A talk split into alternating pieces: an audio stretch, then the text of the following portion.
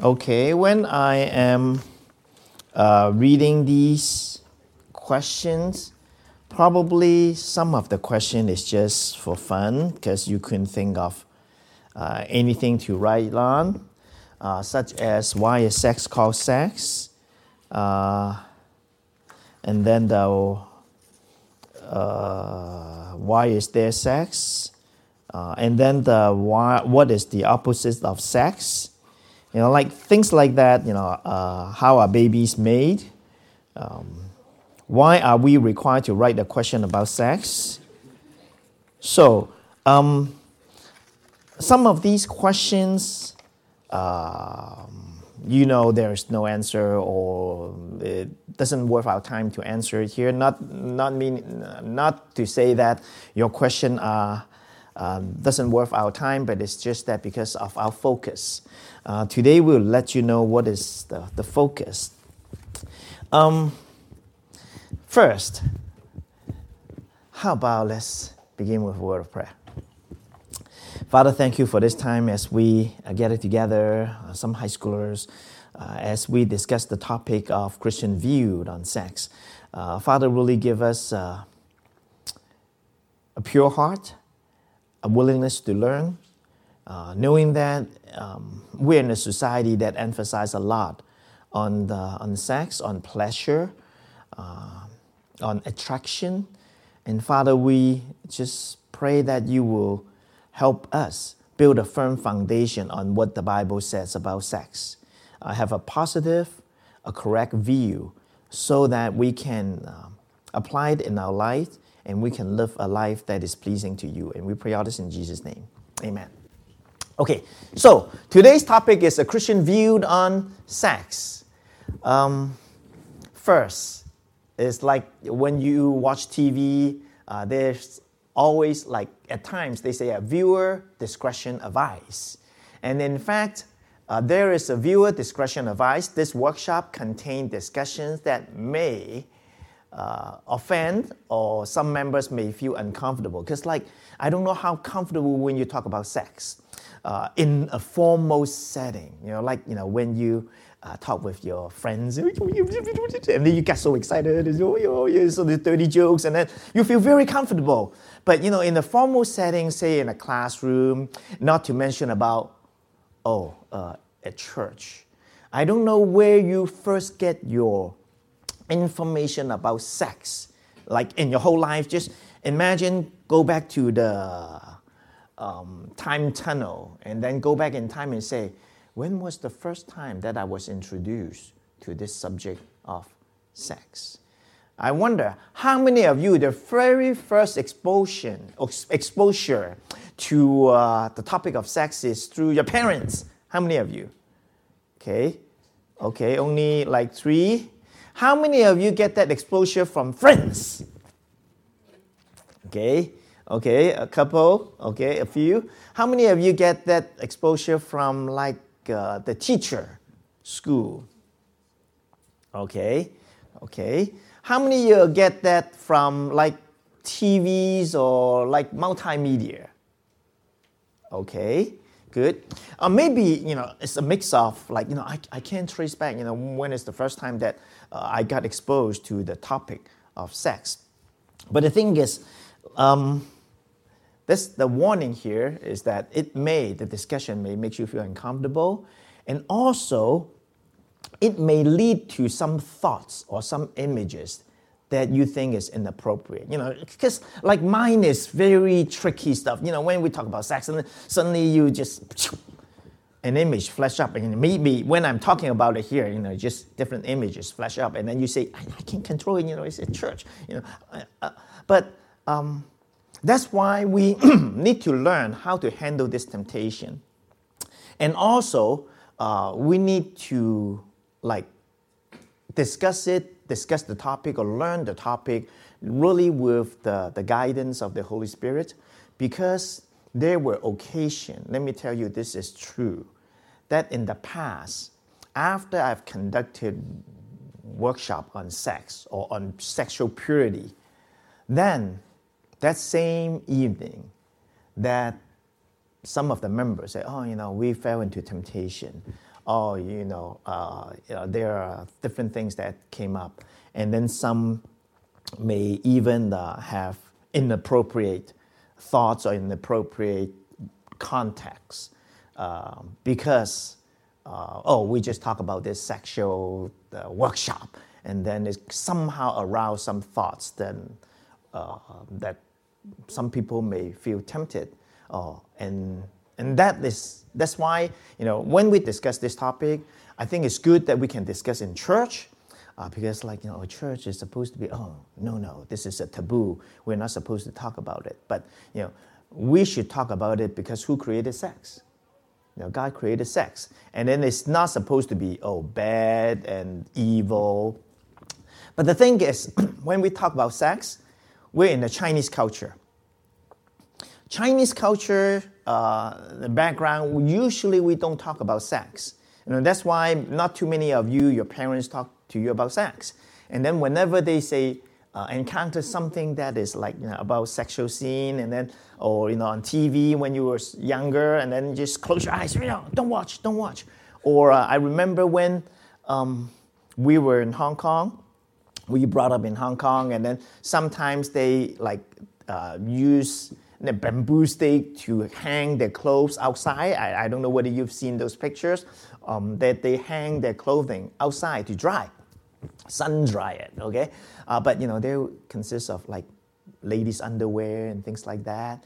And then the, whenever you know we walk by, then the, the older folks will say, "Hey, don't watch, uh, don't don't look, because uh, when you look, you will have like a, a little I don't know what you called it, uh, you have eye problem, you know, like until jump. That means you will have like a bump or uh, like a, uh, an ulcer in your eye. So you know, don't watch. You know, like you know, like we say, oh, oh because.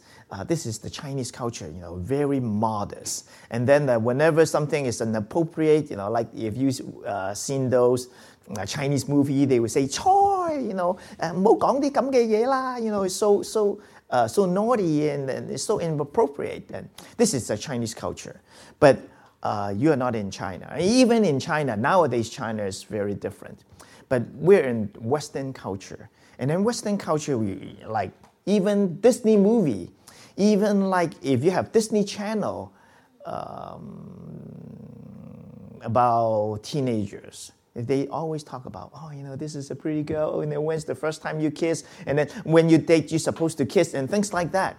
So uh, here is very exposed, and right now, especially when we're in the internet generation, uh, a click in the finger can go into like different websites that will pollute your mind. And many of us, I think, many, especially the guys, cannot control yourself, and then you know, of course, the information passed on to you from your friends, and they say, "Oh, you know, this is a good site. Oh, you know, that is it." And then, or maybe you just search and then search sex, and then you oh, so many pictures there, and then uh, probably, I cannot say hundred percent, but majority of the people, the guys sitting here, or maybe some of the girls, might have gone to those websites uh, willingly or unwillingly. Well, nobody's going to force you, but then somehow you got tempted. So the question is the bicultural you and sex. Not only bicultural, maybe tricultural, not only Chinese and American, but also when we are Christian. And how should we deal with the topic of sex? I think that is very important. First, I want to ask you what is the purpose of sex? Okay, anyone can tell me what is the purpose of sex? Yes to reproduce, okay, so that we can have kids. And in fact, reproduction is one of the reasons. He said, Oh, one of the reasons? I thought that is the only reason why we have sex or why God created sex. Uh, in fact, the Bible says, So God created man in his own image. In the image of God, he created him. Male and female, he created them. God blessed them and said to them, Be fruitful and increase in number fill the earth and subdue it. So it is God's creation that God wants man to rule over the earth and then kind of reproduce. So reproduction is the purpose of sex. But besides reproduction, can you think of any other reasons why God created sex? Why? As a punishment. Why?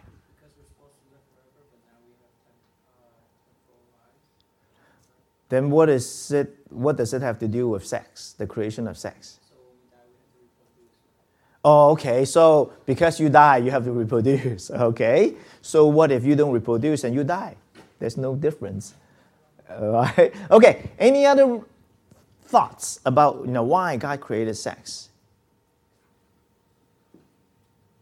Just reproduction. I don't think of any reason.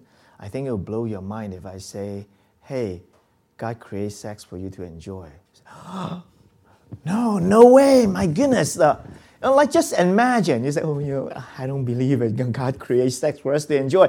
I thought sex is bad. I thought sex is evil. I thought sex, the only purpose is reproduction. Just imagine if the only purpose for sex is reproduction. God can create you like um, machine. Oh, okay, you know, be fruitful and multiply. So, you know, you just, and then you can be fruitful and multiply, and then you just, just like pimple, pop, pop, pop, pop, and then the little kids pop up, you know? And then so, you know, like, but also, God could create, you know, like everything has a feeling. Say, if I pinch you, you feel hurt. If I slapped you, you feel, oh my goodness, it's painful. So, everything has uh, a feeling in a sense. So, God, if God just wants sex to be uh, uh, a tool to reproduce, then God could create it into a very burdensome very weary feeling that, my goodness, oh, it's so painful. Oh, we're to have sex again. Oh, my goodness. But because of we need to reproduce, come on, baby, let's do it. Know, God could create it this way, but God didn't. Why? And then God, frankly speaking, God, you know, we all know God created sex to be enjoyable that you know guys will enjoy it females should enjoy it and the, the two together they fell in love and then they enjoy that sexual relationship or sexual intercourse. Why? Because god wanted that way. It's not that oh you know sex is bad and then you just need to reproduce but god wants us to enjoy and in fact in the bible in proverbs 5 18 to 19 i already quoted the verse here uh, in your notes but i did not list it out. Uh, but it says, May your fountain be blessed, and may you rejoice in the wife of your youth, a loving doe, a graceful deer. May her breast satisfy you always. You see, my goodness, you know, I, I couldn't remember, I, I couldn't imagine that, you know, like words like that, you know, like breast you know, in the Bible, but you know, it's in the Bible. May her breast satisfy you always. Oh my goodness. And may you ever be captivated by her love. And then in the, the book Song of Songs, it says, How beautiful your sandaled feet, O princess daughter, and uh, oh, prince daughter, your graceful legs are like jewel. You know, it's talking about leg, oh my goodness. Your navel, oh my goodness. Oh, it's talking about body parts. It's a rounded uh, goblet that never lacks blended wine. Your waist, oh, is a mount of wheat encircled by lilies. Your breasts, oh my goodness, again, that word, are like two fawns. Oh, oh my goodness, twins of a gazelle. And, uh, and then your stature is like that of the palm. It's like a palm tree, and your breasts like cluster of fruits. And then the, I said, I will climb the palm tree. You know, like if your stature, that means your body, is like that of the palm, and I will climb up your body. My goodness, it's so so vivid, it's so like the, the, the, the, description, you say, my goodness, is it from the Bible? Yes, it's from the Bible. And then I would take hold of its fruit. You know, remember what is the fruit? You know, like you know, your breast like the cluster of fruit. And I would take hold of its fruit. My goodness. And then, oh, may your breast be like the cluster of the vine and the fragrance of your breath like apples and your mouth like the best wine. So you say, I wouldn't dare to let my parents read this passage. Because, like, oh, it's talking about body parts, it's talking about action, it's talking about climbing up on another person's body. And then it's from the Bible. Yes, it's from the Bible. Because God created sex for us to enjoy with a little criteria within marriage. You know, within marriage, it is beautiful. And then there's God created sex for reproduction and also for enjoyment, but also for intimacy. What does it mean by intimacy? Um,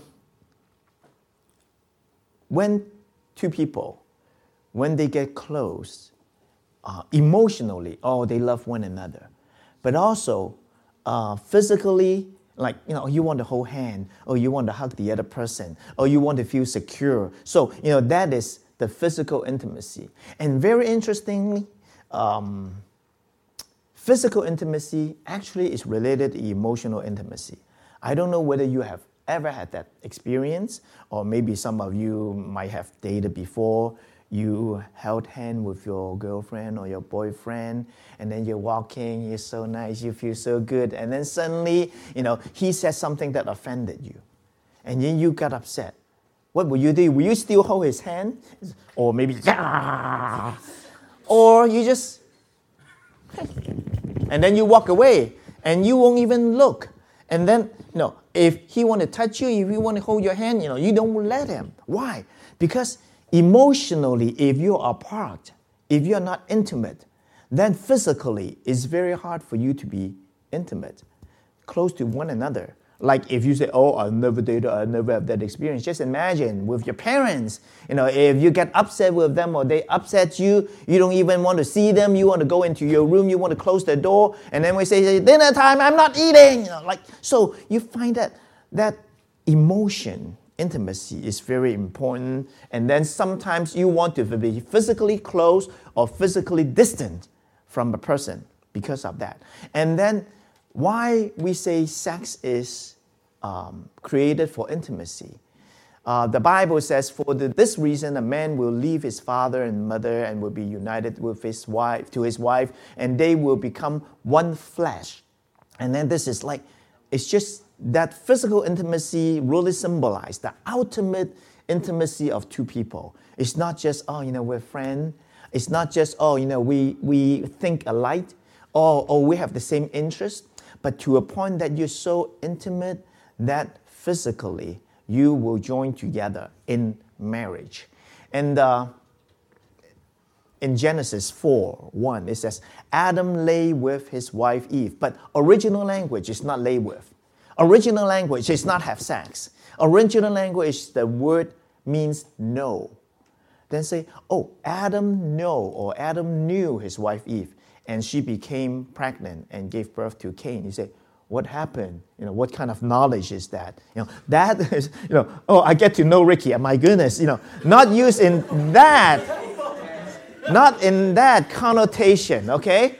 But what it means is when two people, a husband and a wife, they have sex, that is the intimacy that God has intended, that they know one another, both emotionally and then also physically that they have that relationship. So it is God's intent for reproduction, in uh, creating sex. It is God's intention for pleasure, for enjoyment, and also for intimacy. That two people can really not only um, emotionally be one, but also physically be one. And also, another byproduct, I would say, of the purpose of sex is release. You say, oh, it doesn't make sense. God created sex for you to release? No, it's that uh, the Bible says, 1 Corinthians chapter 7, and then from verse 1 to verse 9, it says, It is good for a man not to marry. But since there is so much immorality, each man should have his own wife, and each woman her own husband. But if they cannot control themselves, they should marry, for it is better to marry than to burn with passion. What does it mean? That means actually God created us as sexual being. We will have that tension that you know we want to have sex, we want to have that ultimate intimacy, but uh, God also provide you know special gifts for people you know that they could be uh, celebrates. Uh, that they could live alone without a husband or a wife, but not everyone have that gift. And then that's why it says, well, you know, if you have that gift, if you don't need to marry, it's good. You don't have to marry. But if you don't have that gift, it's better to marry than to burn with passion. So uh, that marriage or that sexual union with a wife or husband is a way that release your sexual tension. But the key today, uh, you know, this is the foundation, this is the background. Okay, why God created sex? So we know that, oh, sex is not a taboo, sex is not dirty, sex is not evil, but God's created sex. Besides reproduction, is for us to enjoy within the marriage and also uh, for us to have that intimacy, ultimate intimacy with um, our spouse.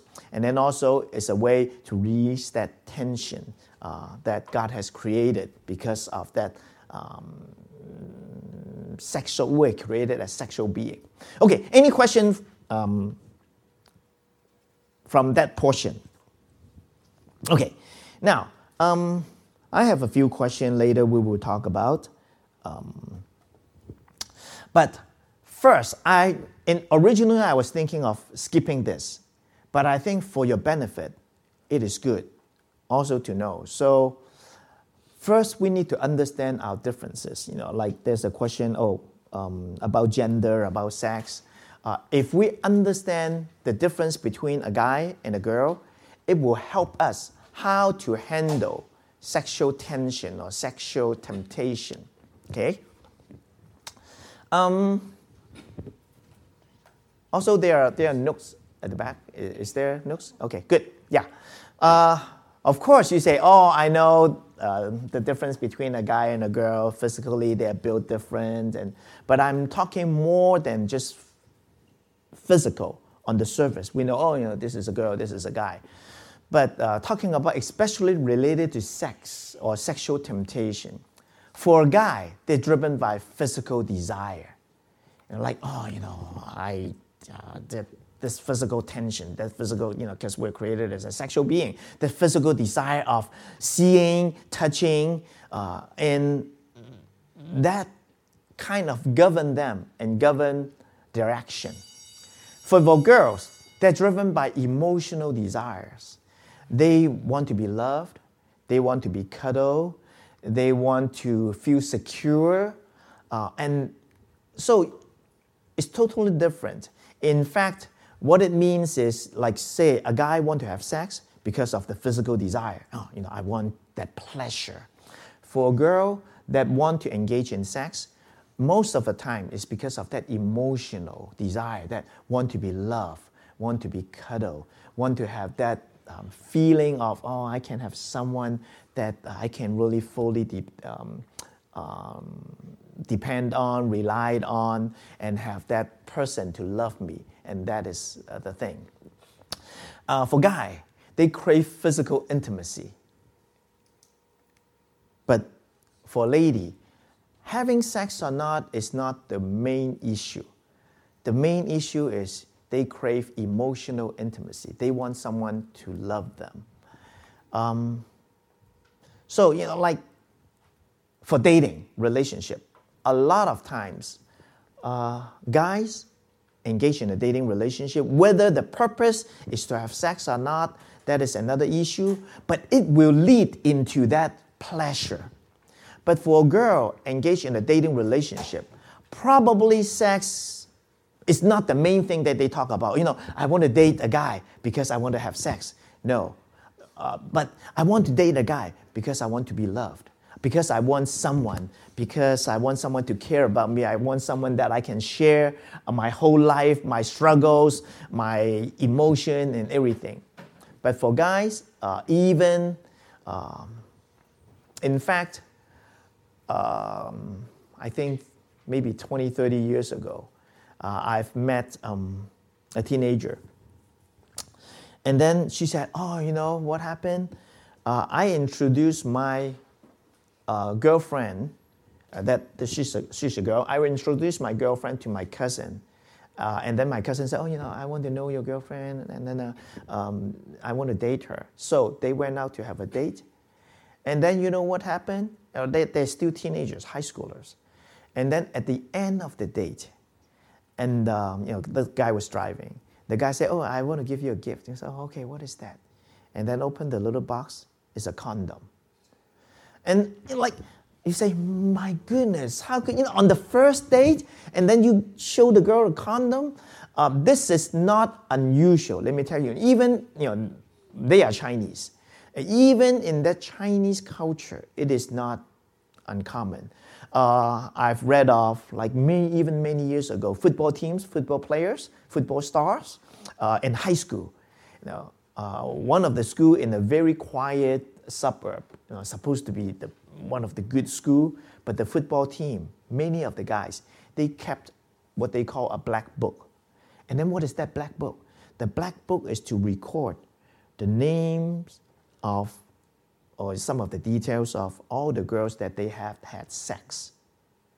And then you know, they would take the black book out and they would compare nooks and say, oh, you know, I have sex with this girl and it's very fun. And oh, you know, I have 10 this week. And there's, oh, you know, oh my goodness, I only have three. You know, you know I need to uh, shape up and then uh, just go and date more. You know, like guys, a lot of times they crave physical intimacy. But for girls, seldom they say, okay, I have a black book, you know, I have this boyfriend, this boyfriend, this boyfriend. And then because they want someone to love them.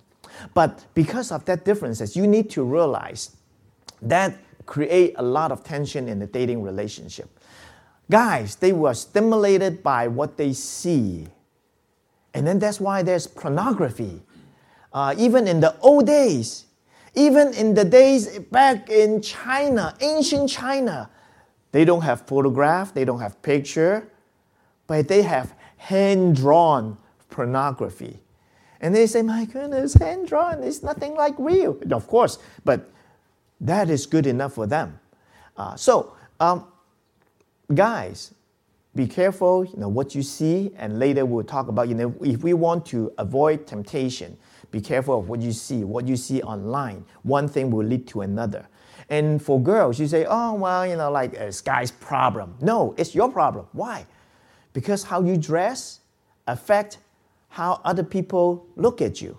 So for girls, we need to be very careful of how we dress ourselves. Like, you know, if I have a low cut or maybe it's very loose, and then I say, okay, let's uh, uh, um, pick up the song books, and then you, you're bending down, and then like even the guys don't want to see it. It's like, oh my goodness, 生眼跳针咯, you know, I'm gonna. Um,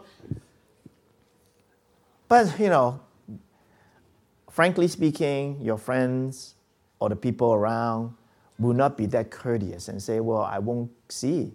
You know, then the, ooh, ooh, ooh, you know. So uh, also, you know, not only the um, how loose your clothes are, uh, but how short your uh, shorts are. You know, like sometimes you say, oh, you know, I wear shorts, but you know, if the shorts is really wide, and when you like sit, uh, and when you bend down or whatever, and right now the, they have all those low cut pants. And then so when you bend down, uh, we see your underwear and sometimes see the Grand Canyon, you know. Uh, and be very careful of how you dress and present yourself. You say, oh, you know, like it's okay, but you are posting temptation to your brothers here. So, uh, you know, how like you know thick or how transparent your clothes are you know those are like or how short your baby tees or whatever. Um, that always poses a temptation because guys are stimulated by what they see. Um, so the responsibility on the girls uh, on the one hand of course guys you need to be careful of how you search on the web and things like that but girls need to be very careful. And uh, also some of the girls do not know i don't want to tell you like when you wear a skirt, and then when you sit on a chair, say, and you say, oh, okay, yeah, uh, as long as the skirt cover the knee, uh, it will be okay. But sometimes you sit on the stairs. Sit on the stairs meaning that you're sitting down and like this, and then you're covering your knee, but you know, like, but your bottom is not covered by your skirt. And then you didn't know, and then you think, oh, you know, and you talk, and then the guys talk to you, and then didn't know even how to behave because like you're so distracting. Uh, you're so distracting because of uh, what you wear. So be very careful, be modest in how we dress ourselves. Uh, but girls are stimulated by what they hear and what they feel. Uh, it's not just what they see. So sometimes, girls, be careful that guys will sweet talk you. Oh, I love you. Oh, you're so pretty. Uh, and things like that. It makes you feel really good. Uh, but depending on whether it's a genuine concern or whether there's something that is coming up, there is a purpose, there's an agenda. They want to go further. Okay? Uh, guys, give love to get sex. This is very careful for, for girls. Um, they will say, Oh, I love you, I love you. Uh, but sometimes the whole purpose is that they want to have sex. Um, but girls very often give sex to get love. Not that they're really craving for, oh, you know, having that sexual relationship, but, you know, because, oh, you know, this guy loved me. And then if I don't do it the way that he wants, well, you know, he may not love me as much. Or maybe, oh, because I love him, that's why I'm willing to give him what he asked for. But the whole purpose, you know, because of love. So girls, be very careful. You know, guys, they give love to get sex, not necessarily that they love you, but they want to have intimate relationship in the sense of physical intimacy. But the following one is really will blow your mind. Guys, body can disconnect from mind, heart, and spirit. So what does it mean? Uh, just imagine a guy probably doesn't love a prostitute, doesn't even know that prostitute, but they are willing to spend money to have sex with a stranger, with a prostitute. So, what it means is the body and the mind uh, and the heart and the spirit is disconnected. I don't have to love that person, but I can have sex with that person because guy stimulated by what they see and crave physical intimacy and driven by physical desire. What it means is girls don't be tricked and think that, oh, the guy's having a closer, a physical relationship with me because they love me. No, just imagine you are a free, quote unquote, sex toy or prostitute without even needing to pay. Uh, in a sense, many of you, you know, maybe you know, as you grow older, as you encounter different people, may encounter people like that. They will use you as a tool. Uh, maybe date you for a little while, and then after having sex with you, then date another person. After having sex with them, I've even seen a guy. In fact, do I know this guy or I know the girlfriend? I can't remember. Um, what happened was they already broke up. But occasionally, the guy will go back and visit the ex. For what? For sex. And then the ex thought that, oh, oh, he's coming back to me. But then, oh, or willing to give sex because of that short lived emotion satisfaction. Uh, so uh, be very careful. Um, I'm not putting down on guys and say, you know, I am a guy, uh, and but this is the fact. You know, just imagine, you know, how can you have, you know, for, for ladies, uh, the general uh, and the norm, they will not say, well, I will have sex with a stranger. Because for women, for girls, body, mind, heart, and spirit, intricately connected, very strangely, very complicatedly connected. That's why, you know, like when they don't feel like it, when you have an argument, just like what we said before, they would not hold your hand. They do not feel close to you, cannot be physically close to someone whom they are mad at. But for guys, oh, they don't care. Uh, they don't even know a stranger, a guy, a, a lady uh, in the street. They can just pick up and pay some money and they have sex because sex to them is nothing related to the heart. It's related to the body. But for ladies, no, sex has to relate to the heart. So, the reason why I'm telling you the differences is for guys to be careful, you know, when you date, when you really love someone, you know, try to control your physical desire and knowing that you need to respect the other person. For ladies, also realize that a guy dating you for a couple of times, or maybe good friends, and then if in case they have any advancement, not necessarily because they love you, but because they're curious, they want to have that physical satisfaction, uh, and afterward, you know, after the curiosity has been fulfilled, uh, then they will lose interest. Many, in many cases, it happened. Okay, any questions so far? Yes. So even you're saying that mostly guys are driven by the physical and girls by the emotional, but it sometimes can be reversed too. Is that correct? Yeah, um, yes, this is just the general norm. Like, oh, of course, there are crazy, you know, like people with uh, different maybe mental disorder or like sexual disorder that like of course they're male prostitute then you know okay yeah then women can do that. But the thing is the reason why we have more and more this kind of distorted relationship also because of the, the media that they promote that physical enjoyment they promote that lust. Uh, but this is just a norm yeah. Okay. The key is how to handle sexual temptation, and hopefully, we could finish it today uh, because this is a very important topic. How? I think the first thing is guard your heart. What does it mean by guard your heart? um, in the Bible, the heart is the center of our emotion, our affection, our dedication. Uh, and that's why the Bible says, above all else, guard your heart, for it is the wellspring of life. So, what is your inclination? What, is, what are some of the things that really touch your heart, makes you feel, what is your passion? Uh, so, you know, very careful if you have other things, other thoughts. You know, heart is pretty much like the control of your thoughts. You know, in fact, of course, we know now the heart doesn't do anything. The heart just pump. It's the brain that is you know, controlling everything.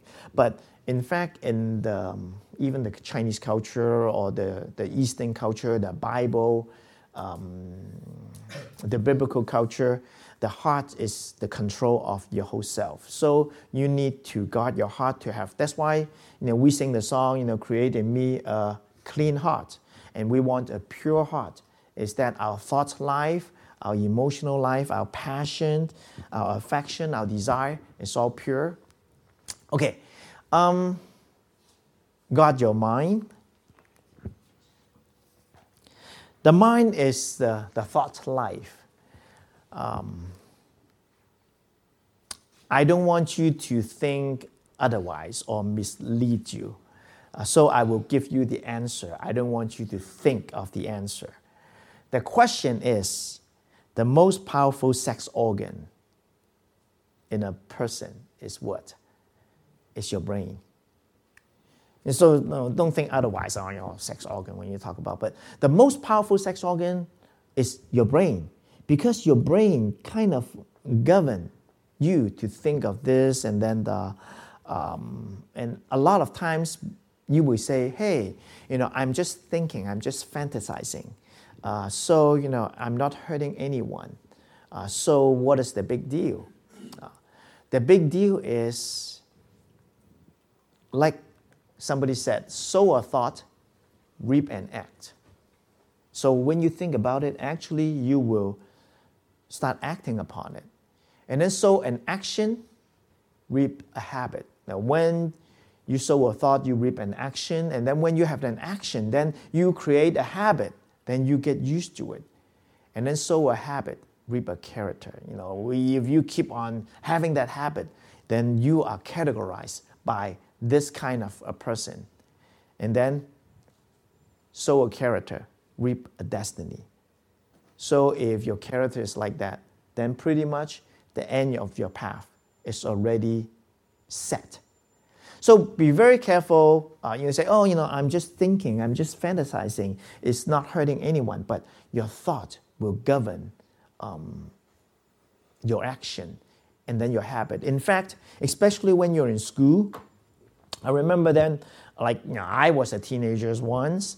Uh, I was in college. I was young and uh, restless, but you know, the time that I engage in maybe having impure thoughts, that will actually govern and then affect my schoolwork.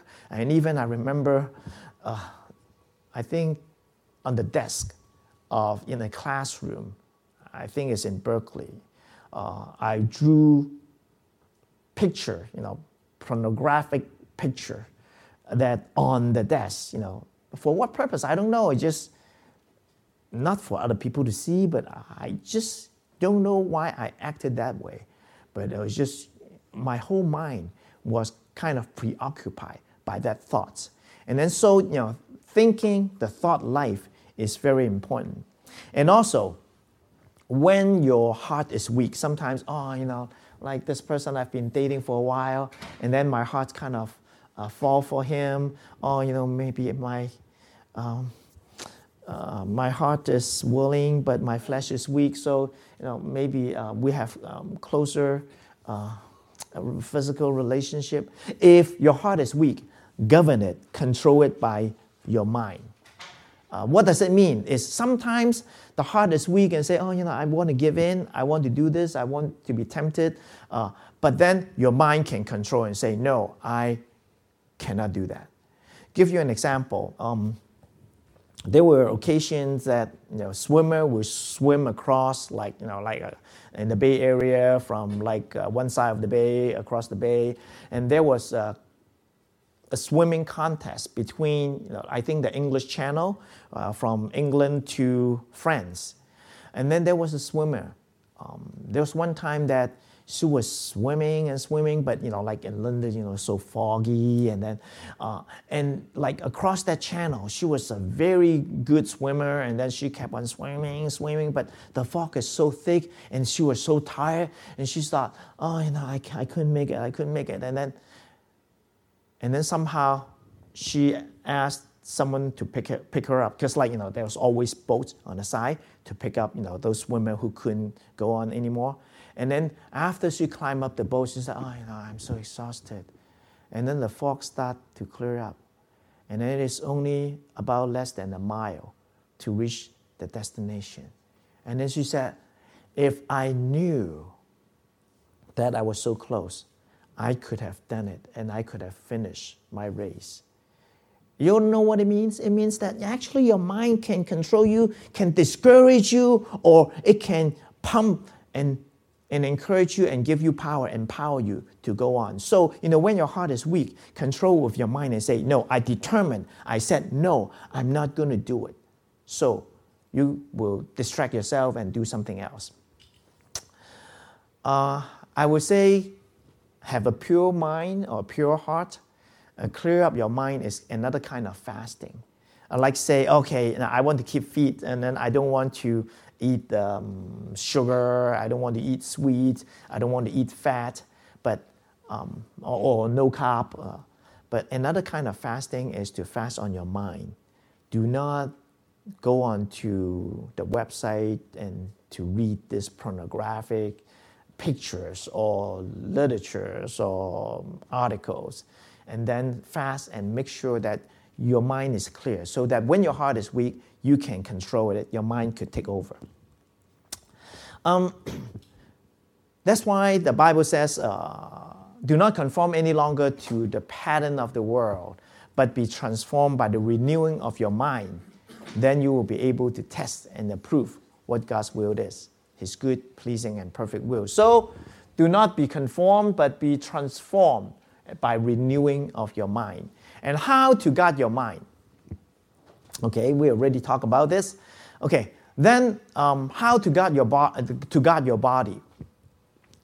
Uh, what does it mean by guarding your body? First, um, First Thessalonians 4, 3 to 5, it says, It is God's will that you should be sanctified. That means be holy, to set apart. That you should avoid sexual immorality. That each of you should learn to control his own body in a way that is holy and honorable, not in passionate lust, like the heathen who do not know God. So, you know, God charges us to guard our body um, in a way that is holy and honorable. So, the first thing is to guard your eyes. Very interesting. You know, Job uh, 31 1, it says, I make a covenant with my eyes not to look lustfully at a girl. Uh, make a covenant, make a contract. Say, you know, I promise myself I'm not going to look lustfully at a girl. And I pray that, you know, if all the guys here will say, okay, I make that covenant with my eyes, uh, I will say, I make that contract, I will never look at a girl lustfully. And then I think God will honor that. And when God will say, hey, uh, this, is, this is good. Uh, that's why I say the girls need to be careful of what you wear. Uh, even though you say, well, you know, it's okay, I don't care people looking at me. You may not care, but actually, God is also going to charge you and say, hey, I give you your body, I make you beautiful. It's not for you to be a temptation, it's not for you to be a tool for Satan, uh, for guys to, to fall for. Um, one trick for guys how to guard your eyes is I call is to bounce your eyes. What does it mean by bounce your eyes? Because sometimes when we look, we look, but bounce meaning um, why do you need to bounce your eyes? Uh, I always say, well, you know, if you look at something that is inappropriate, if it is the first look, it is a temptation. But if it's the second look, that is sin. What does it mean? Say, if you see a girl walking up and then somehow like the, the stairs, and then you're following, but the skirt is so short that you can see the under, and then the very first look, you know, you cannot control. You know, you just look up, oh my goodness. Uh, and then if you keep on looking, oh, see what color is that undie? Uh, then that is sin. But you know, the first look is a temptation. So if you somehow being tempted by Satan and providing you a situation that you see something that is inappropriate, whether is like an undie or is too low, a deep V or whatever, if you see it for the first sight, bounce your eyes and look somewhere else. And also, I know it's very difficult to say, oh, not to check back, not to check back. Okay, maybe it's not, it's not really uh, that. Okay, maybe I can check. Okay, what color is that or whatever. You know, it doesn't really matter. But you know, the second look is sin. The first look you cannot control, that is temptation. And then bounce your eyes away. Of course, don't do that and say, oh, Walter said, first look is not sin. And then suddenly you saw something, uh, stare, oh, it's still the first look. Okay, it's still the first look. After one minute, it's still the first look. Know, of course you know that is sin. But uh, the trick is bounce your eyes. If you see something inappropriate, bounce away. But I know there is a temptation to check back. Don't ever check back and maybe even walk away. But maybe in your heart you say, well, I'm not hurting anyone. Um, so, you know, like, if I don't look, somebody else will look. Uh, you know, uh, and I'm not hurting her, I'm not offending her, but God knows and you know this is sin, this is temptation that you're falling into, and that will create a lustful thought. Again, a thought will reap an action. An action will reap a habit. A habit will reap a character a character will reap a destiny.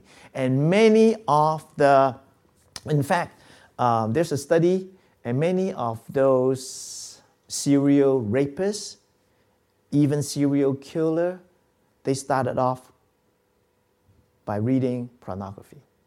And then they want more. And then they want more. And then they want more. And then that will lead into being a criminal, a serial rapist, and then a serial killer because of that. So guard your eyes is very important. The second thing is guard your mouth.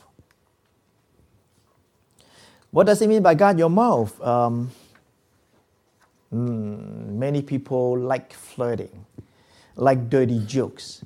And then, you're like, well, oh, you know, we're just guys, and then we're talking about dirty jokes, and then, uh, or maybe flirting with girls, and then, oh, you know, so cute, and then so on and so forth, and then uh, kind of saying something that is tempting. And then be very careful. And also, girls, be very careful of what you say. You may not even mean it. Uh, a lot of times when we talk about dating, I don't know how many of you were in the dating workshop, but probably not all of you. Uh, go back to the internet and then go to cpccsf.org and then under uh, media workshop, go back and listen to the dating workshop. I think you will be benefit from it. Um, like when we talk, uh, what we talk about in the dating workshop is a lot of times girls do not know how to behave themselves, and then they just acted cute. And then the thing is, they don't have any physical boundaries. And then when the guy says something, or maybe a joke, or maybe something to laugh at the girls, oh, you're so fat, or whatever, then, then the girl didn't know, and it's, oh, no, what are you talking about? What are you talking about? And then starting to hit the guy, and then grab the guy, and then I knew a girl who uh, bite people, you know, like when she get upset, I was like, I bite the guy, and then um, you think, oh, you know, I'm just adding cute, and then, oh, but no, actually, that physical contact is a temptation to guys. And then you say, oh, you know, hit, hit, hit. But they say, oh, you know, she hit me. Oh, she bit me. My goodness. Oh, and then, oh, I don't want to wash my hand. Oh, okay. So, you know, be careful for girls. Physical distance and physical contact, you need to be careful. You know, do not hit a guy. Do not say, oh, you know, you're so sweet. And then, you know, and, you know, that kind of physical contact is you need to be careful. But for guys, you know, guard your mouth, um, dirty jokes, flirting around, be very careful, okay?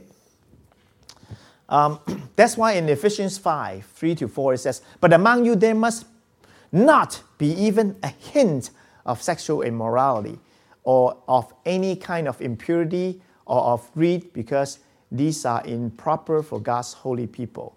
Nor should there be obscenity foolish talks or coarse joking, that is about inappropriate joking, which are out of place, but rather thanksgiving. So be very careful, guard your eyes. Uh, for guys, especially, guard your mouth.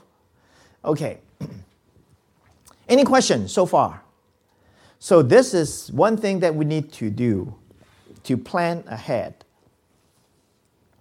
What does it mean by plan ahead? Likewise, when we talk about uh, dating, we talk about that planning ahead.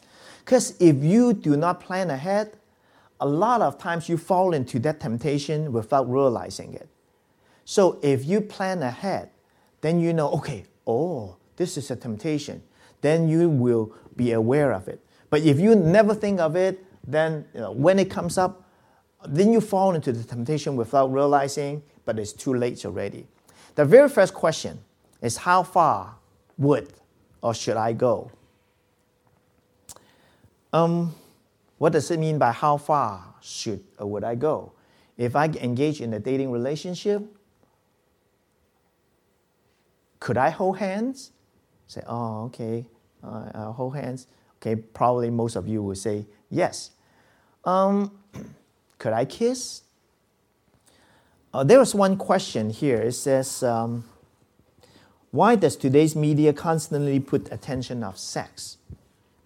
In fact, uh, many of the Disney teenager soap opera, uh, even like a 10 year old, 11 year old, then they talk about kissing.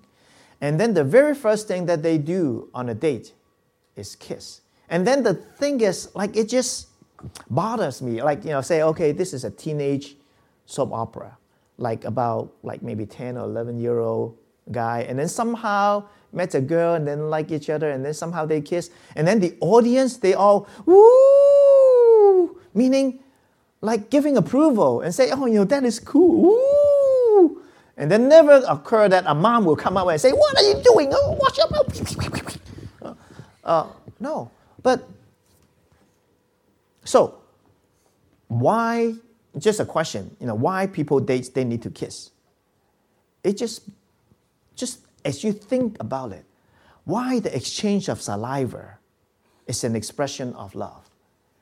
say, oh, you know, because we love, we want to explain. Do you kiss your mom, your dad, the way that you kiss your boyfriend, your girlfriend? No. Then you realize, you know, it's not an expression of pure love. It's an expression of, that is another kind of love, erotic love or lust. And frankly speaking, kissing was nothing. Um, just exchange of saliva and then why? Why is so exciting? One thing is the media always promote it. Oh, you know, kissing, kissing. But when you think of it, two lips exchanging salivas, why? Because it arouses other sensual parts of your body that you will not stop at kissing because kissing is just quote unquote a foreplay to get you physically close to one another and then to prepare you to do the next things. But the thing is, when we are not in a marriage relationship, we are not ready to do the next thing. So be very careful and then say, oh, you know, it's a goodbye kiss, it's on the cheek. But when is, how about when it's on the lips? How about when it's three minutes long? Then you find that it's not just the kissing, it's the two people hugging one another and then the body entangling with one another and rubbing against each other. And if you know, like you know, body parts, God created man and woman, the curvatures are different. And then when they walk together, I don't want to demonstrate and have some of you stand up and demonstrate, but you know, when you walk close, close, close, close, close, just imagine what is the first part of the body that would touch. A woman's curvature is different from a man. Then when you walk, when you hug, when you kiss, then the woman's body could be felt by the guy. But the lady wouldn't even realize, oh, you know, she's, he's feeling my body. And then that's why, you know, with the, the kissing is, you know, two people will never just kiss, mm, kiss like that. You know, they kiss, then they hug, and then they put their hands inside the clothes, and then they touch the inappropriate, well, actually it's beautiful part, but it's not an appropriate premarital, uh, in a premarital relationship. But then you'll find that kissing will not stop at kissing. And kissing a lot of times will get into the next part that is oh, hugging and then patting. That means touching each other's body, whether inside the clothes or outside the clothes. But it will just get further and further and worse and worse.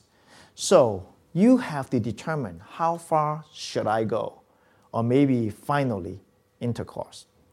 I remember many years ago I went to um, Sweden and then did uh, you know like a conference and then also there's a workshop on sex. And in sweden in europe it's even more open than the states. You know there are many new beaches actually all beaches are new you don't have to wear clothes on any of the beaches. It's not like uh, even in san francisco bay area you cannot do that um, so the temptation is so much worse than here and then uh, there was a guy, a Christian guy, Christian leader, maybe in the 20s. And he said, well, you know, like, this is one of the topic that uh, I really want to learn about. Because I fell into temptation, but the only reason I fell into that temptation and have sex with my girlfriend is because I take sex too lightly and look at the temptation too lightly. And I think, oh, you know, I can conquer that. There's no problem. I will not do that. I will not do that. And when he was not prepared, and then the moment he said, I will not do that, and then he fell into the temptation. Um, so, before you engage in any relationship, and especially if you are dating right now, you say, How far should I go? Should I stop at kissing? Or should I stop at a brief kissing? not even a deep kissing. Because like when two people like um, entangle together and then you got to feel one another's body part and, and how far is too far. And um, I don't want to say it, but I would say it anyway. What is the, you know, what is the standard? I will say, oh, I am going too far. Okay, let me give you something for reference.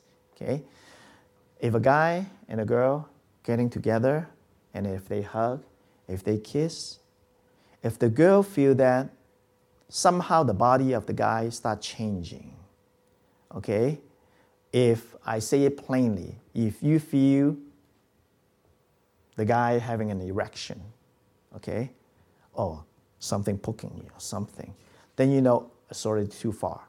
And the guy, if you hug and kiss a girl and you find that if there's any change in your body, then you find that, oh, you realize that that is already too far. Why? Because the only purpose for erection is to have sex.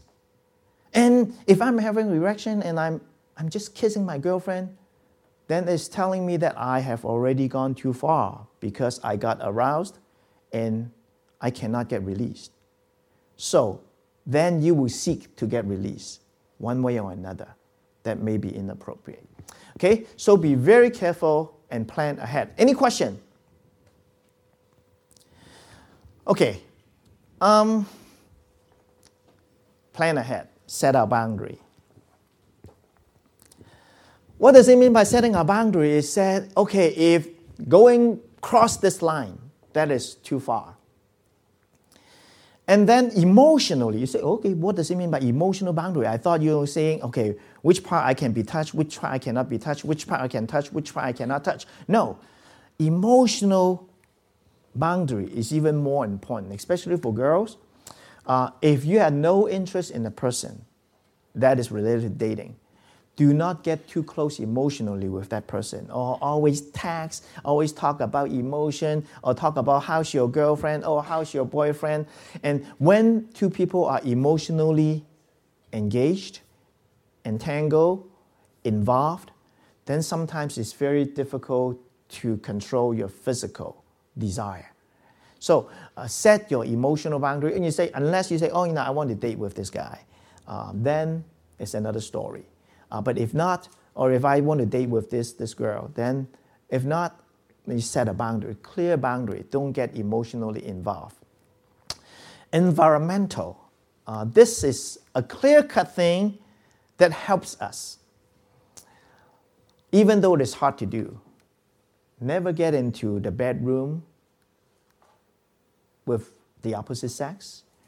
Never be alone with the opposite sex in a private environment. Say, oh, you know, my parents went on to vacation. Let's come to my uh, house to watch TV. Um, that is a danger there because like nobody's there and then you go into the house and then watch tv or maybe you go into her room or his room you got tempted. And then you know watch tv you sit in the couch and then you start hugging and you start like uh, sleeping on the lap and then like very you need to be very careful. You need to set the boundary and later we'll talk about it. But environment if two people say you know if he's driving driving you to uh, ocean beach and then in the middle of the night or you know 12 o'clock or 11 o'clock or something. And then you see well many car parked there. And then you see the cars are all fogged up. You know because people are in there. And then suddenly there's a hand raised up. Suddenly there's a leg and here and there. You know like if he start like getting close to you physically then you know okay i think it's better for us to go home. You know if you want to share if you want to talk you can go to boba place, you can go like to a restaurant. But if just in the middle of nowhere, two people in a car and say, oh, you know, it's too squishy here, let's go to the back seat, then it's like a hint. You know, like guys, a lot of times they have agenda. And be very careful. You say, why do we need to go to the back seat? Oh, yes, it's more comfortable, we can lie down. Why lie down? It's not emotion but it's physical. Again, remember that chart? Guy, desire, physical, intimacy. So, environmental, be very careful. Alone with an opposite sex is a warning sign. And also, you know, when you grow older, say in college, uh, oh, you know, I may go to a vacation with a friend. And then if just with a single friend of the opposite sex, that is again a warning sign. Say you go into the hotel, you are you going to rent one room or two rooms? And even if you rent two rooms, uh, you're not going to watch TV in separate room. Okay, you watch TV here, I watch TV there. No, you get into the same room, sit on the same bed to watch TV, and then that is the temptation. Okay, physical.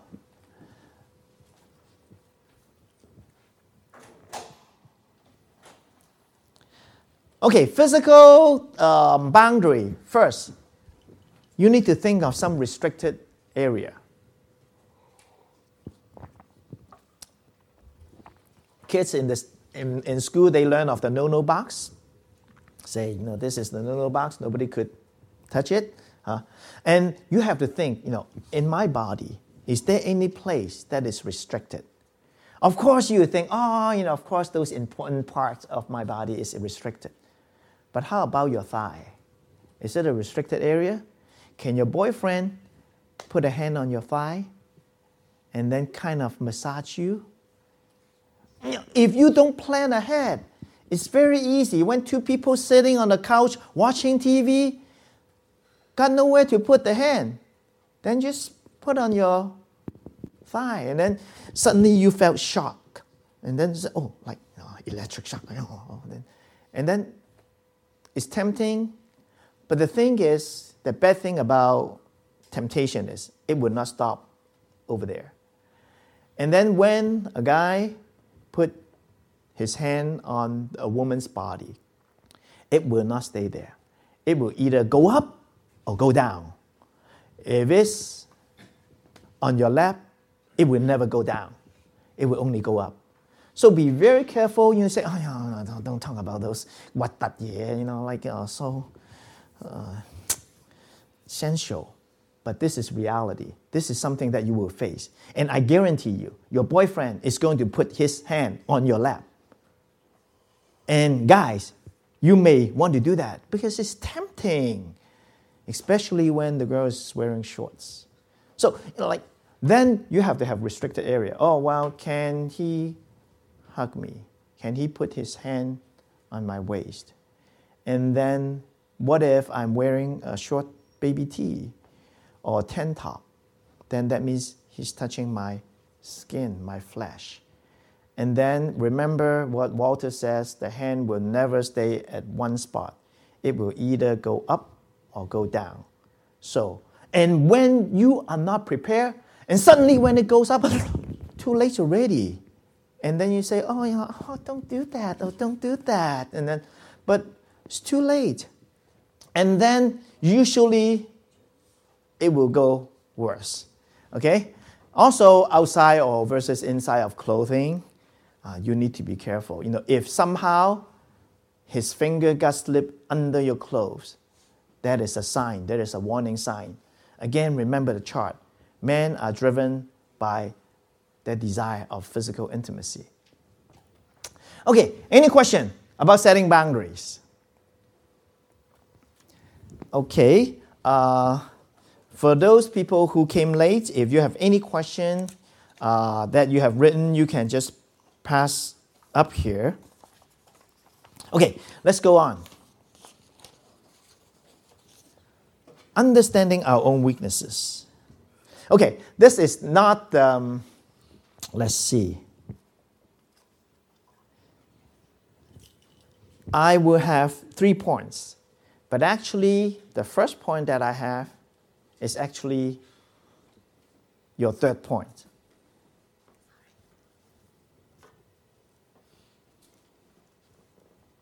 Okay, uh, this person has a question about sex. No, I'm just kidding you.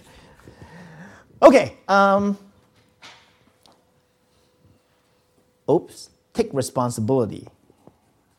The reason is like we need, oh, this is not even your third point, okay?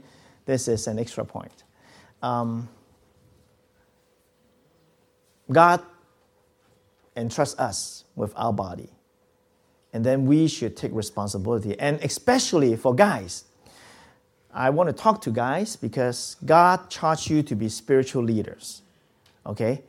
As spiritual leaders, by definition, you should lead your future mate and You want to lead that person to draw closer to God and not to lead that person or to offend that person or to hurt that person.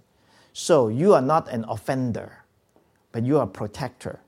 So don't sexually offend uh, your, your girlfriend uh, and take charge, and you are a spiritual leader, you're supposed to lead that person close to God.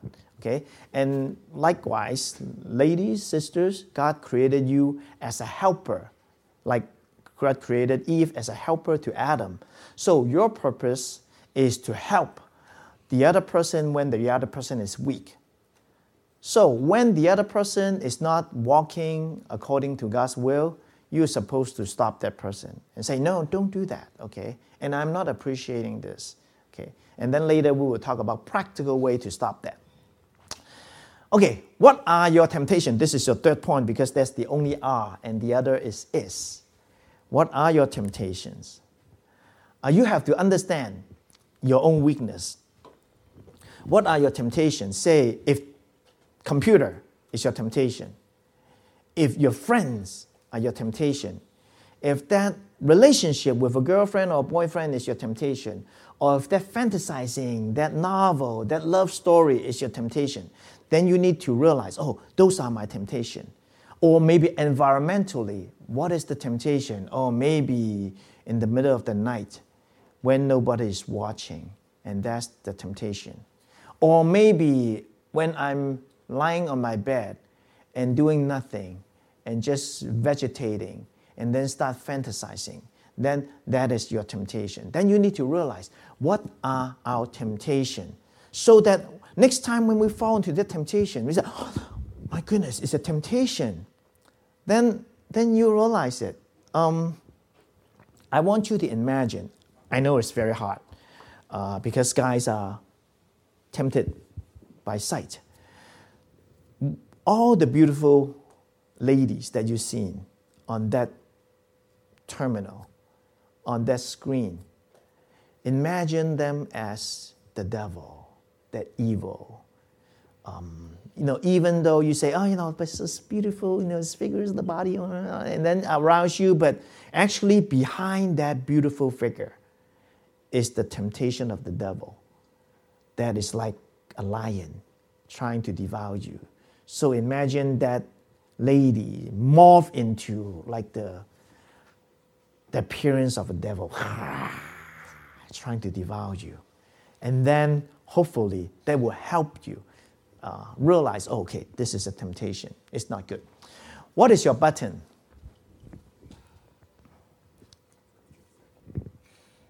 Hmm? First or second? Oh, it doesn't matter. Uh, okay, first. What is your button? Meaning that there's something that would trigger you for some, for some people, uh, or pet peeve, uh, make you angry. You know, oh, when you mention that, you know, it's, but the button meaning what is the thing that will trigger you to fall into temptation? Uh, maybe the button is the alone time with that person, and then the person put the hand on my lap. Or maybe the button is whenever the boyfriend sleep on my lap, or when you know that my girlfriend is wearing something you know, very short or very like you know exposing uh, her, her body or something. Then you know you have to realize what is the button that will trigger you that you cannot hold yourself. It's like a gun, a pistol, and then you just oh, that is the button. Then if you realize that that is the button, don't touch it, and then run away from it. And then also, the next, uh, okay, uh, this is related to what is your button. Stop at square one. What does it mean by stop at square one? Uh, like when you play those um, games, like whether it's is it like a letter and shoot or something like that. You know, there's always go back to square one, things like that. Stop at square one meaning when it happened, the very first moment that it happens, the very first moment of that temptation, say uh, you sit on a computer, actually you're doing your homework, and then suddenly that thought comes in and say, hey, I got nothing to do, let me check out on that site.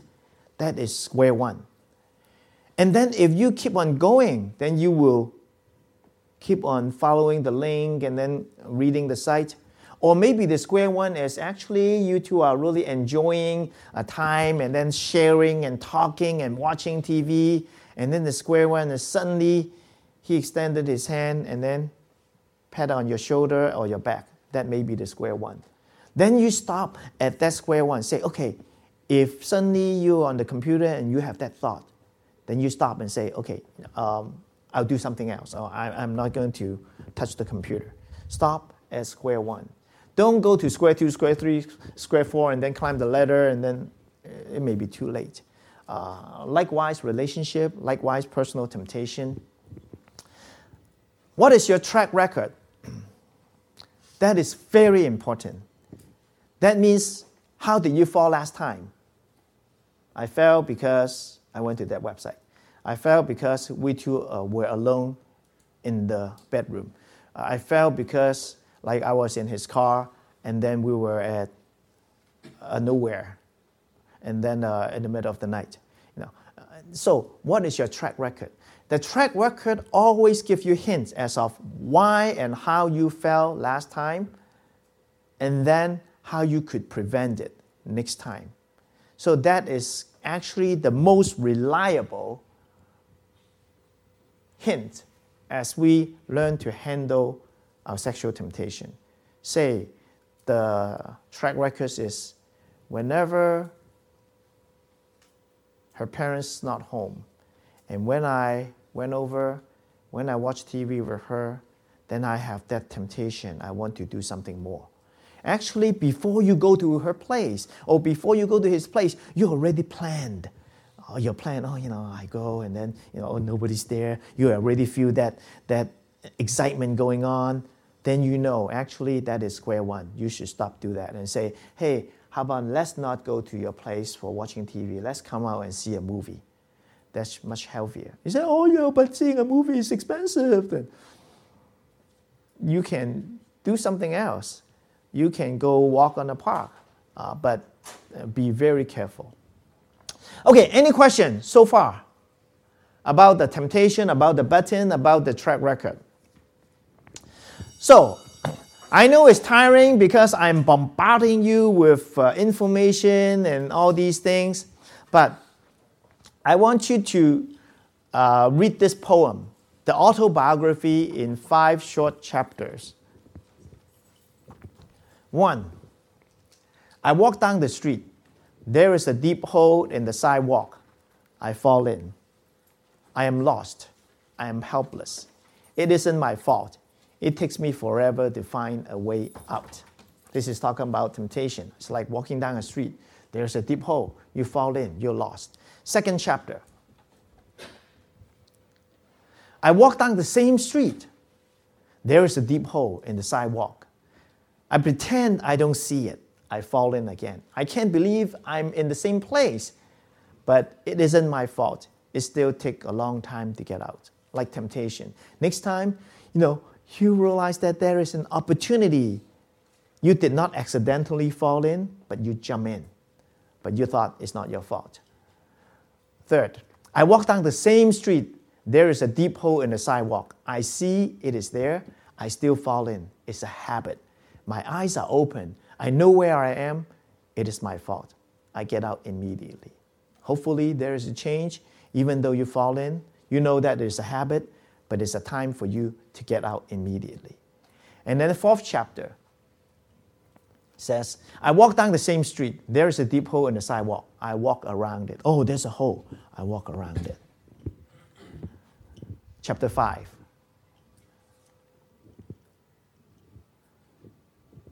I walk down another street. Does that make sense? What it means is when we know that the temptation is there, a lot of times we'll fall in unwillingly or knowingly. And because we can't control it, because it's a habit. But then, if we know that we can avoid it, do not only walk around it because the temptation is still there, but walk down another street. You know, of course, it's not um, relevant to you now in the old days when they have to buy pornography. they go to the supermarket or they go to a drugstore. Or then they have a shelf of pornography there, and then people will go buy it. Then we advise them not, don't go to that drugstore. Don't go to that supermarket. Go to another supermarket to avoid that temptation. But now it's very difficult for you. And I, I think really nowadays the temptation is so handy, so easy that you can gain access. It's just on the keyboard. And I cannot tell you, hey, don't work on your computer, don't go onto the internet, which you will say, no, I cannot, I have to do my homework. But just imagine most of the time you get onto the internet, it's not doing your homework, but it's like browsing on the website and then doing different things. So you need to learn how to walk down another street, and that is important. Okay, uh, I know you're tired. How about this? Before we go on, stand up a little bit, stretch yourself. I can see from your eyelid that you are tired, you want to sleep. Uh, and then we will be done in about 15, 20 minutes, okay?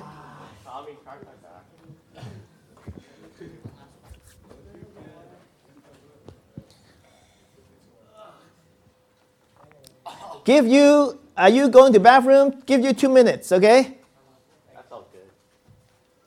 Good.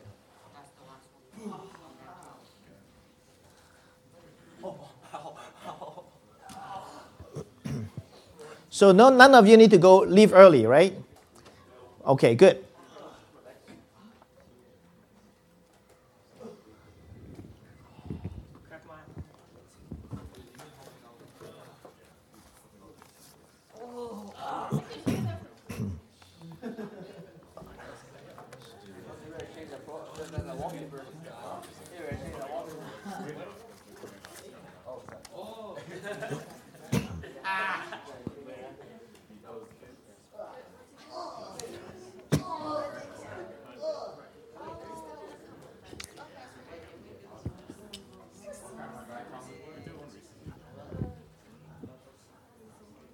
Okay. Okay, take a seat. Take a seat. Maybe, um, maybe next semester or next quarter, next school year, we can talk about how to help ourselves from getting addicted to uh, smartphones. Throw them away. Give it to me, it's better. Uh, there are practical there are practical ways for, for us to um, not being addicted addicted to uh, to cell phone or smartphone. okay, to flee. Uh, you guys are fleeing already. I say, how come you guys don't go to bathroom when we have a break and then uh, when I start, then you go to bathroom? Okay, uh, wait for one minute. Anyone has a joke? Clean joke. Nadia has a joke. Oh, knock knock. Who's there? No one's home. Okay. Smell mop. Hmm? Knock knock. Who's there? Knock smell mop. I've heard that.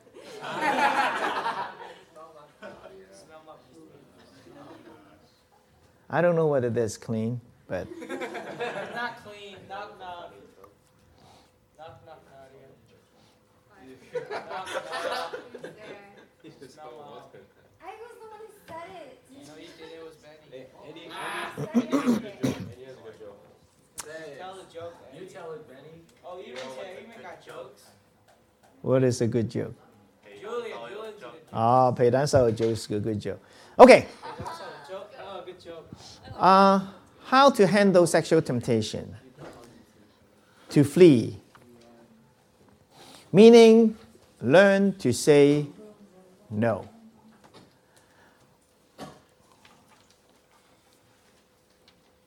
The Bible says, flee the evil desires of youth and pursue righteousness, faith, love, and peace, along with those who called on the Lord out of a pure heart. That is from 2 Timothy 2.22. And I think there are some wisdom in here. Uh, the word flee, meaning running away, running for your life. Um, it has been described, uh, the word has been used to describe like how Pharaoh chasing the Israelite. And then, you know, just imagine, remember that story, you know, chasing the Israelites, the Israelites to run and flee and then run for their life. And then they come uh, in front of the, the Red Sea and there's nowhere to go. And then somehow God parted the sea and then they flee, they run away and then run for their life. And when you see temptation, that attitude instead of mola no oh no stop no oh stop you should run away from the situation run away from that person. Uh, but how can we do that? Um, learn to say no. What if the person say if you really love me you show it by giving me all your love then how would you respond? Girls if you you know, if the your boyfriend say, "Oh, you know, can we get a little closer?" If you really love me, you show me by giving me all your love. Huh, Tommy? Yeah. Okay, very good. If you, hey, let's give him a hand. Yeah.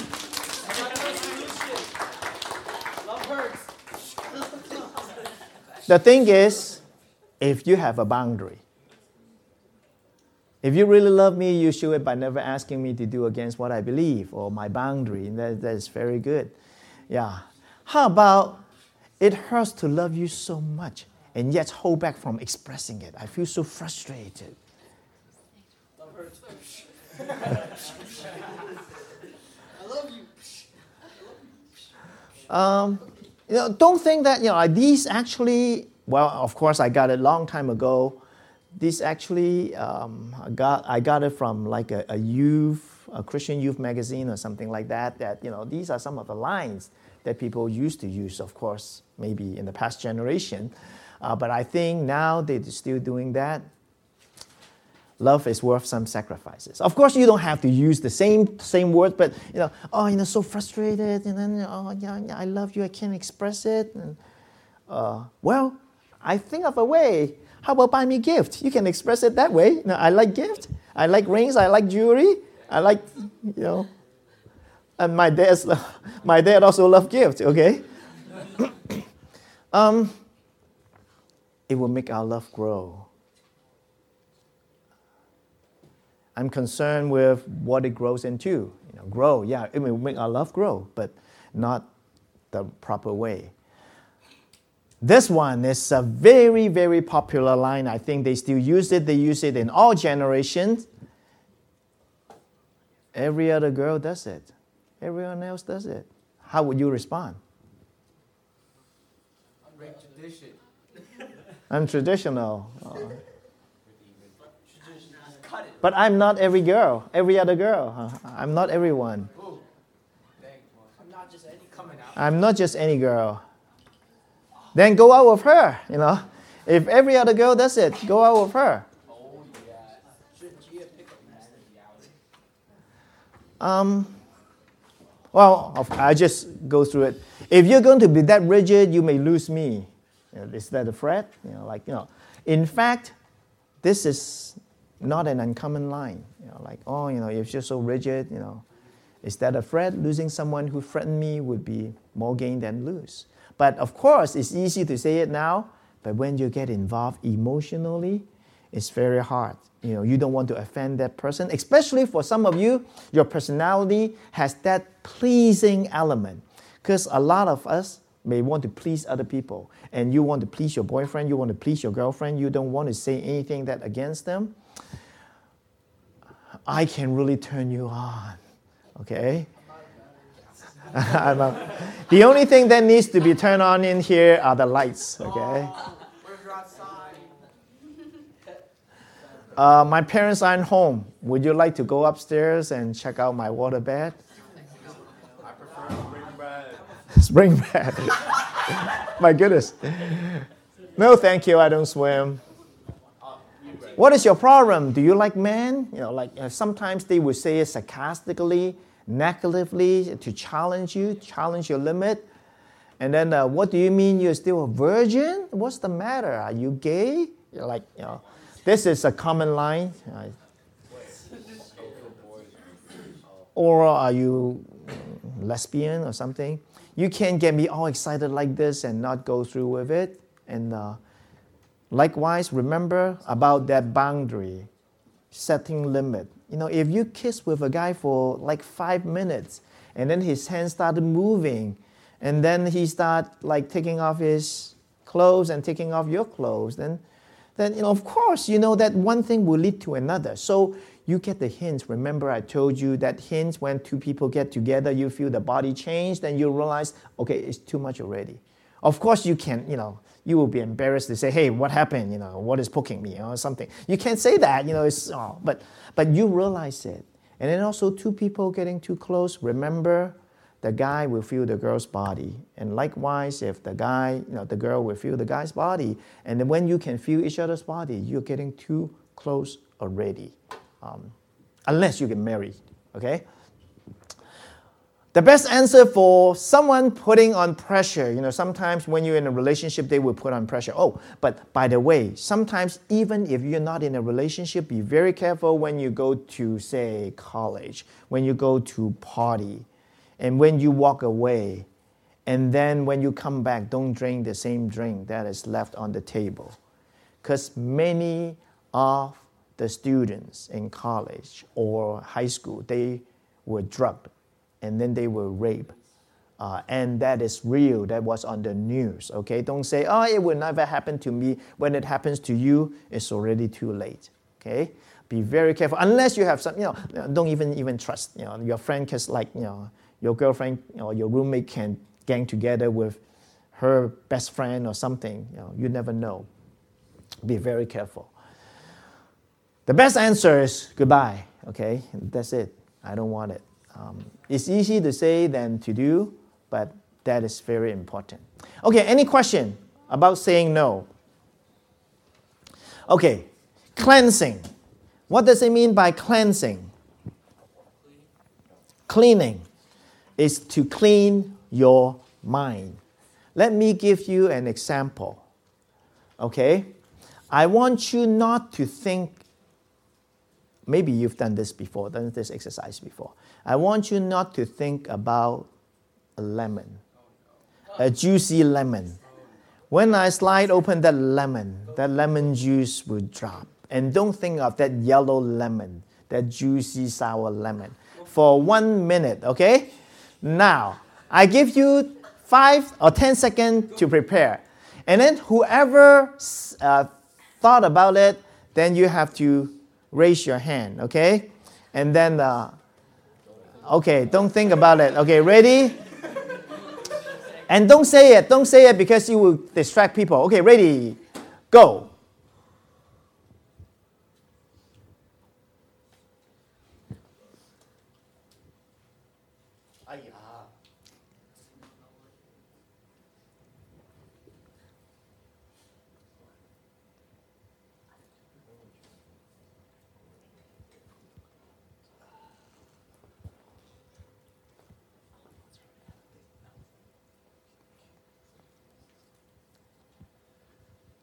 Thirty seconds.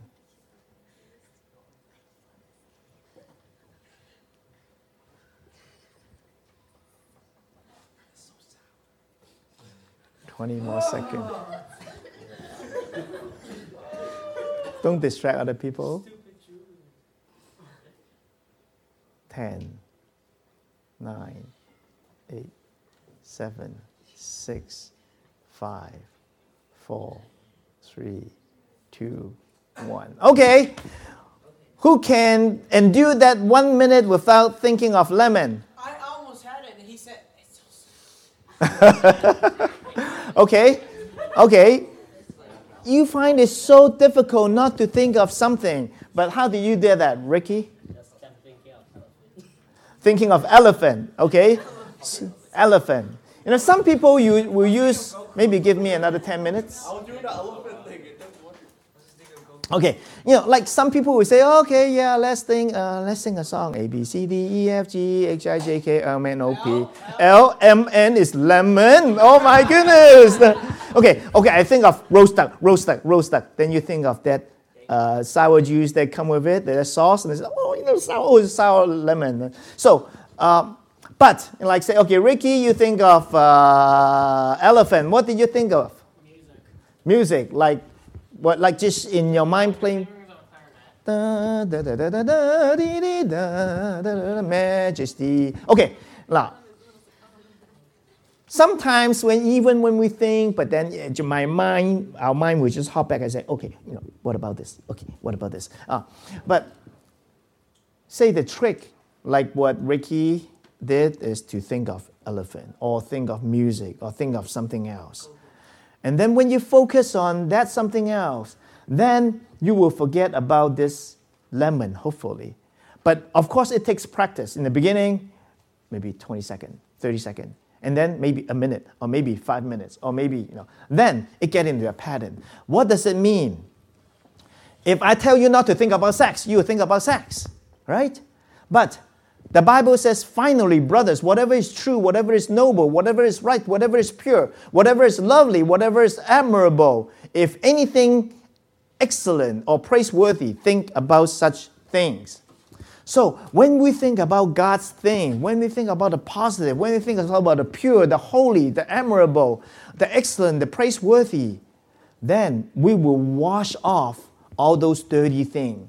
So if right now our minds are filled with fantasy and filled with these images, filled with God's word, just like a dirty cup, okay? In the beginning, it's dirty. But if I keep on filling with clean water, and then it will rush out some of the dirt, rush out some of the oil, and then it will just uh, finally you will have clean water inside. Or if it's a pipe, it is all dirty, but if keep on hosting it with water, then the dirty things will go away. So one thing very important is to clean our minds. A way out. Don't think, don't ever think that, well, I can never conquer that. Oh, you know, uh, I, I'm too in too deep water. I cannot overcome that. No. Because the Bible has promised, no temptation has seized you except what is common to man, and God is faithful. He will not let you tempted beyond what you can bear. But when you are tempted, He will always also provide a way out so that you can stand up under it, so that you can endure it. So do not say there's no way out. There is a way out. God has provided a way out. So believe that God is good. God has promised that He will provide a way out. There got to be a way out. Um, this is in 1 Corinthians 10 13. Consider consequences. Okay, I have to go fast because I know uh, some of you have to go. Uh, quite some time ago, there's a movement called True Love Waits. That means if you really love someone, if you really love your girlfriend, if you really love your boyfriend, wait. Don't have to get into that physical relationship. Um, just like in Galatians, it says, Do not be de- deceived. Verse 7 to 8.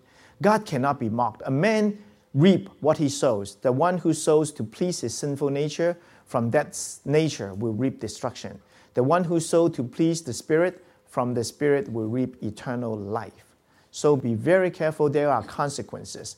Uh, flee from sexual immorality. He who sins sexually sins against his own body. Do not know that your body, uh, do you, you not know that your body is a temple of the Holy Spirit who is in you? Therefore, honor God with your body. Um, the consequences of not waiting, loss of virginity, because like you only a virgin once. Um, once you have sex, you lost your virginity. Uh, guilt, you feel guilty, you fear, and at times you, you know, there's self hatred. Uh, bad memories and flashback of, you know, oh, you know, what I did and how I fall, uh, things like that. STD, AIDS, that is not uncommon. Of course, you say, I, I use protection, but no protection is 100% sure That means they say, oh, you know, uh, there, there's a, like maybe 3% chance, or maybe, oh, it's only uh, like a 75% chance that you got protected, you know. But when it happened to you, that is not that 3 or 5%. When it happens to you, that is 100%. Okay. Um, unwanted pregnancy, and then you got pregnant, and then you want abortion, and then that affects physically, psychologically, emotionally. Um, I have to rush through, cannot really explain in detail. Forced marriage, you say, oh, you know, we got um, get into physical relationship, then uh, we are pregnant, uh, I'm pregnant, and well, you know, I just get married. And some of the high schooler, they even got pregnant and they got married and then changed their whole life. Uh, facing future spouse, let me tell you a, a hard fact most of the high school sweethearts could not make it to marriage. Of course, you say I may be the exception. But what it means is if we keep ourselves pure, that means in case I break up with my boyfriend or girlfriend, I will not have my regret. And then I will not have that tension of not knowing how to face my future spouse. Her parents, and then spiritual bondage.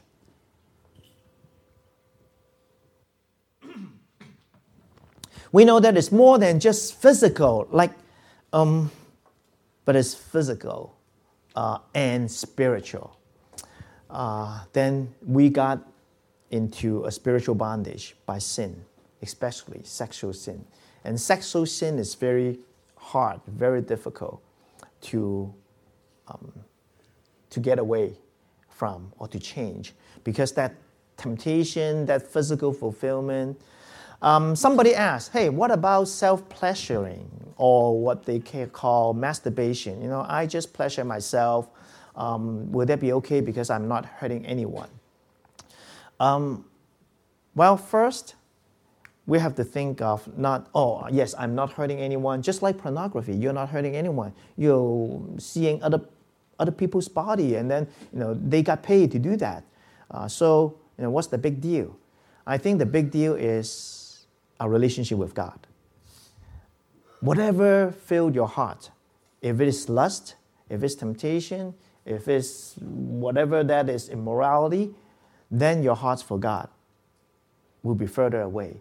When we have sinned, um, then um, we are not pure in a sense, and then we cannot draw close to God. And then you know, it's just a vicious cycle. And then also, uh, not only that, because that is uh, addictive. Many years ago, I have a clipping from San Jose Mercury, and that's called the sexless marriage. And interestingly enough, it says statistic, uh, statistically, there are some marriages that you know, the husband and the wife don't even have sex three times a year. And the reason of that sexless marriage is because the guy, or on the one hand, is too busy with stress and everything. On the other hand, is because they got fulfillment elsewhere by self gratification, by internet sex, by all these things. Then forsaking the sex in the marriage, but to seek all these things. So if we get into a self-pleasuring habit, masturbation, um, you know, then we need to realize that this is something that is not the original design of God. Then we need to learn to shy away from it and need to do whatever that we have talked about um, the way out um, to change that habit. Um, lastly, oh, um, second to the last, remind ourselves that God and Satan are watching, are both watching. So, you know, when you're having fun, you know, God was watching. Just imagine your parents are watching. How could you do that? You know, how could you have that pan- hanky panky and then the and then have that long kiss, have then you know, like uh, together with an opposite sex on the bed when your parents are watching? But actually, God is watching, and your enemies are watching. Just imagine your worst enemy is watching you to have that relationship, tangling yourself with another person, with or without clothes on the bed. You know, um, that would just blow your mind and say, my goodness, you know, Satan and God are both watching. Sublimation is a word, physical, uh, it's a word in physics that means a solid can turn suddenly into gas. But also it used psychologically or physiologically to talk about, you know, when you have an attention on something like uh, uh, immoral thoughts, then you can have other ways to divert that energy. Say, go play basketball, let's go jogging, let's do uh, um, 50 push up uh, or whatever, so that you got distracted, that thought will go away. And uh, you know, if you got so tempted in the middle of the night, and then maybe you just go take a, a cold shower, uh, and then you go to bed and reading the Bible or something, you know, to distract yourself uh, to transfer that energy into something that is positive. Lastly, what about unfortunately, if some of us say, well, I'm already not a virgin, how can God ever forgive me? How can I face my future spouse? One thing is, uh, quite a few years back, there's a movement, a true love waits, along with renew virginity. Meaning that at that time, I did, I make a mistake. And then, out of ignorance, I did that. Even though it can physically can never be reversed. But then spiritually, God will consider us as pure if we're willing to go back to God. And that's why it's printed at the bottom of your notes. Um, if anyone is in Christ, he's a new creation. The old has gone, the new has come. So, no matter what we did in the past, if we say, well, I am going to recommit myself, I'm going to make a commitment before God and say, from now onward, I will keep myself pure then spiritually, God will consider us as a virgin. How can I face my spouse in the future? I don't know. I leave it to God. And then maybe, you know, my, my spouse loved me so much and realized that I did that when I was in ignorance and can accept me and forgive me. But the most important thing is God will accept us and forgive us. And if anyone is in Christ, he's a new creation. Um, and hopefully, we can make that commitment and say, Yes, I want to do that. I want to keep myself pure. Uh, after I've learned what I've learned. And I have a purity pledge here, and I want to give each and every one of you one. It says, On this, the sixth day of August 2016, I make a commitment to God, myself, my family, my friends, my future mate, and my future children to be sexually abstinent from the day until the day I enter a biblical marriage relationship. I hereby establish this document as a permanent pledge and memorial to my desire to honor God in my body. May the witnesses below hold me accountable to it and to God. And um, I would say if you want to make that commitment uh, and say, you know, I want to make this commitment like what it says to God, to myself, to my family, to my friends, to my future mate, to my future children, to be sexually abstinent, meaning I'm not going to have sex with anyone from this day until the day I enter a biblical marriage relationship. And if you want to do that, I want you to pick it up and then you can sign it and you can find two witnesses to sign it. And then I, being the pastor, can be one that could sign it, or your advisor could sign it, or if you say, I want my best friend, best of friends, to sign it and be my witness, be my um, accountability partner, then you can do that. But I really want us to think of what we talk about today. God created our body you know, for a good purpose. And then if you are willing to do and say, you know, I understand sex is good, but only within marriage, and from now onward, I want to keep myself pure. I want to renew my virginity. Uh, and I want to make that commitment. And then you can post this in front of your desk as a reminder yes, I want to make this commitment to keep myself pure. Then you can pick up one and then sign it and then ask your advisor or ask me to be one of the witness and then the other person as the witness. How about let's uh, bow and have some time of quietness to see whether this is something that you want to do. Remember, anyone is in Christ, he is a new creation. The old has gone, the new has come. Let's pray. And I want you to pray in your own heart. If you say, Yes, I want to keep myself sexually pure, then you pray to God. You say, God, I want to make that commitment. I want to commit myself. And please hold me accountable. Please help me.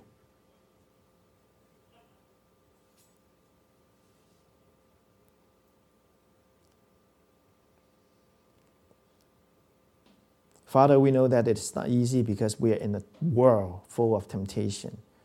But we ask that you will empower us, strengthen us. Knowing that temptation is there, but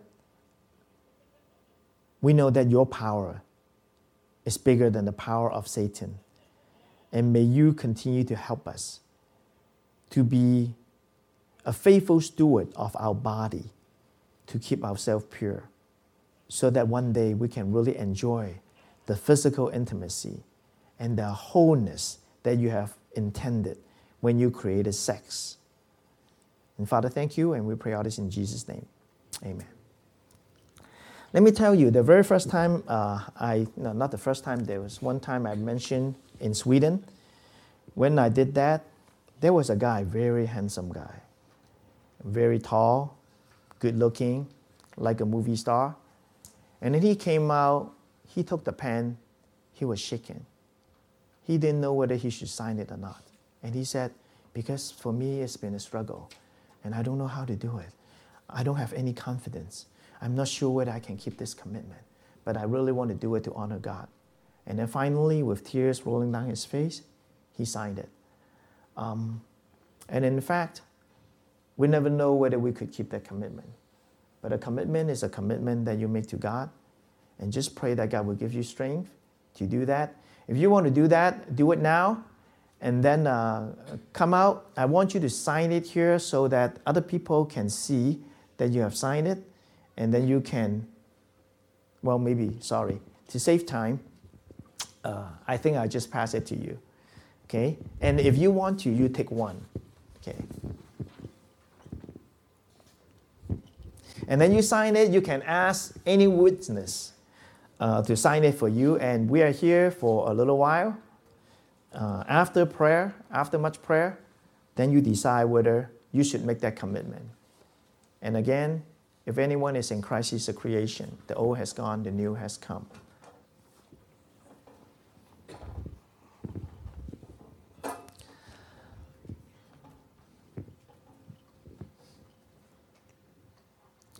Okay, prayerfully sign it, and then you can go around and ask people, ask advisor, ask me to sign it as the witness. But read it first. And then make sure that's what you mean, that's what you want.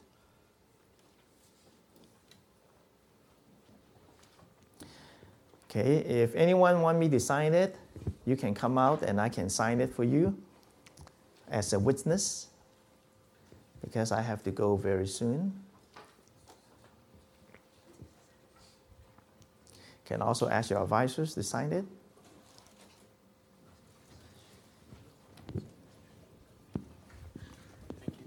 Okay. Keep it up.